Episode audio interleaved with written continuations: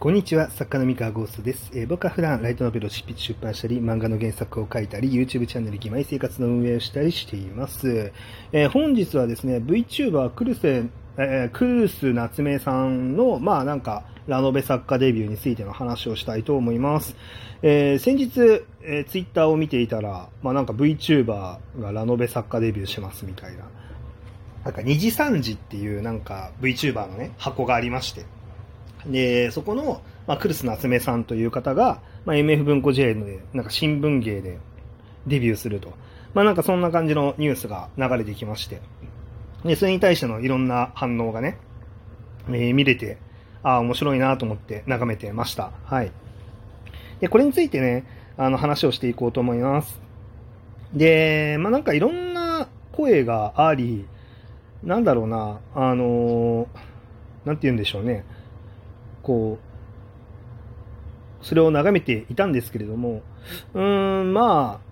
いつかあるんじゃないのって思ってたから、なんか僕としてはそんなに、あの、なんかでかい、バカでかニュースみたいな感じではなかったかな。なんかいつかありそうだなとは思ってました。あので、なんだろう、まあ、これに対して、まあ、結構いろんな意見持ってる人いると思うんですよね。え思うんですけど、なんか僕前にも、なんかちらっと、えっと、VTuber 関係ないんですが、あの、どっかでラ、あの、ラジオトークで放送したことがあると思うんですけど、あの、芸能人が小説を出すみたいな、あの、ことに関して、結構賛否両論があることについて、なんか僕は結構、その時考え方、自分の考えっていうのを話したことがあって、まあ、今回もなんかそれとほぼ同じかなって思ってます。あの、特に忌避する必要もないし、なんか普通になんかあのデビューおめでとうございますっていう感じで、なんか全然いいんじゃないかなと思ってるんですね。で、なんか、なんだろうな、うん、まあさ、ちょ中には、こうなんかレビュアーさんのツイートだったかな。まあ、その、要は発売前にどれだけ、その、作家としての認知だったりとか、その作品の認知っていうのを高めておくかっていうのが、ま、あ今の、えーっと、ラノベだったりとか小説の、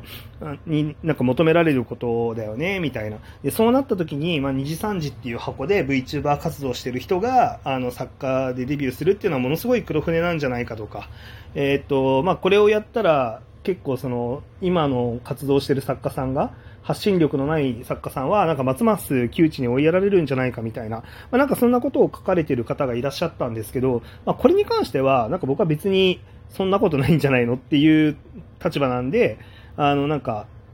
そうですね、あの、あんまり、こういう声あるかもしれないけど、なんかこう、脅威に思いすぎる必要は全くない。あの、なんか、むしろ、むしろいいことだと捉えた方が、まあ、僕はいいかなと思ってます。えっと、ラノベ業界にとって一番最悪な展開って、あの VTuber とか、まあ、YouTube で配信してるような人たちから、あの、まるで認知されなくなることが一番怖いことなんですよね。あの、まあ、ライトノベルってもうエンタメである以上、まあ、どうしても、な、ななんかエンタメである以上とか、なんて言うんだろうな。まあ、その配信とあんまり相性良くないんですよ、本来的に。あの、文字のエンタメなので。文字のエンタメである以上。で、映像化してようやくその配信だったりとか、まあ、が、あの、要は動画の画面に出ていくことができるっていうコンテンツなんですよね。えー小説っていうものは基本的に TikTok だったりとか、その、なんか YouTube だったりとかと相性は良くないんですよ、基本的にね。で、あの、だからこそ、その YouTube でその本の紹介をしてくれてる人とか、その TikTok で本の紹介してくれてる人の存在ってものすごくありがたいんですよね。で、あのーただ、そのオタクコンテンツっていうところに、あの目を向けるとですね、まあ、オタクコンテンツをこう消費してる人たちって、結構その20代、30代は VTuber 行っちゃってるんですよ。あの、まあ、40代もそうかな。まあ、特にその美少女コンテンツ、キャラクターコンテンツ的なところでいくと、まあ、みんな VTuber 見て楽しんでますみたいな人が多くて、あの、まあ、ライトノベルからは結構離れた、まあ、ライトノベルもそうだし、アニメからも結構離れたなっていう人がちょいちょい見受けられるんですよ。で今、その、ライトノベルの大ヒット作って呼ばれるものって、あの、10代がメインなんですよね。まあ、VTuber、あの、見てない層、もう VTuber の時代からちょっとずれた、ずれてる層とかが多いと、多いんですよ。まあ、今のヒット作って。で、20代、30代が楽しんでたものっていうのが、まあ、結構その、まあ、VTuber の方に流れがちだなっていうのがあって、まあ、そう考えたときにそのまあ VTuber の方とそのライトノベルの方っていうのの、まあ、接点がなくなると、まあ、結構なんだろうそのオタク層そのライトに浮遊しているオタクその VTuber も見るし、まあ、ラノベも読むよぐらいのあの層っていうのをなんかもっと増やしていった方が絶対いいんですけど、まあ、ライトノベルは読まないけど VTuber は見るよねみたいな人が、まあ、増えていっちゃうあの可能性があると、ね、そっちの方がまあリスクかなと思っていて。で漫画だったら割とその読んでる人が多いから配信者とか VTuber とかでもあの私この漫画読んでるみたいなあのこととかって配信中に多分平気でちょいちょい言うと思うんですよ。でそれが多分ラノベは少ないんですよね。その母数が漫画より少ないから。でなった時にその作品を知る接点とかきっかけっていうのが、まあ、漫画に比べるとかなり減ってくると。でってなるんですけど、まあ、こうやって配信する人たちのとなんかライトノベルっていうものが、まあ、しっかり接点も持たれる状態になってればですね、まあ、ラノベっていう存在自体が認識され続けるし、あのなんだろう、えー、そうですね、その書店でラノベを買うみたいなその行動だったりとか、まあ、ネットで予約して買うみたいな行動だったりとか、まあ、要はなんか、そのラノベを買うサイクルをこう新たに獲得するユーザーっていうのが、まあ、増えるきっかけになる。うん、なので、まあ、こうやって、なんだろう、えー、っと、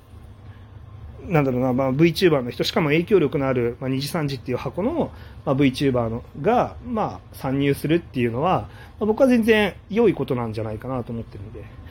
はい。で、なんだろうな、うーん、まあ、そこでね、まあ、ただ、まあ、僕はこれは芸能人の人のなんか、えー、小説の活動においても同じことを思うんですけれども、えっと、その人が本当にプロ足り得るかどうかっていうのは、まあ、なんか一冊本を出したかどうかとはあんまり関係ないし、もっと言えば売れたかどうかともあんま関係ないと思ってるんですよ。で、なので、まあ、その、まあ、戦々恐々としているその黒船だっていう、まあ、言、う人もいるのかもしれないですが、ただ、そのプロかどうかか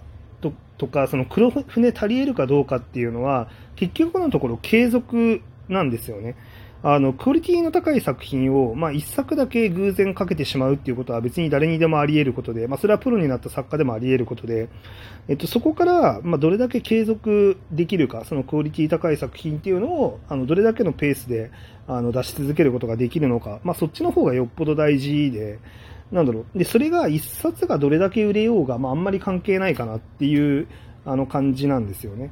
でなので、まあ、ぜひそのデビューされた方には、もうぜひね、あの継続して、あの活動し続けて、あの売れる作品というのをたくさん作り続けてほしいなと思うんですけれども、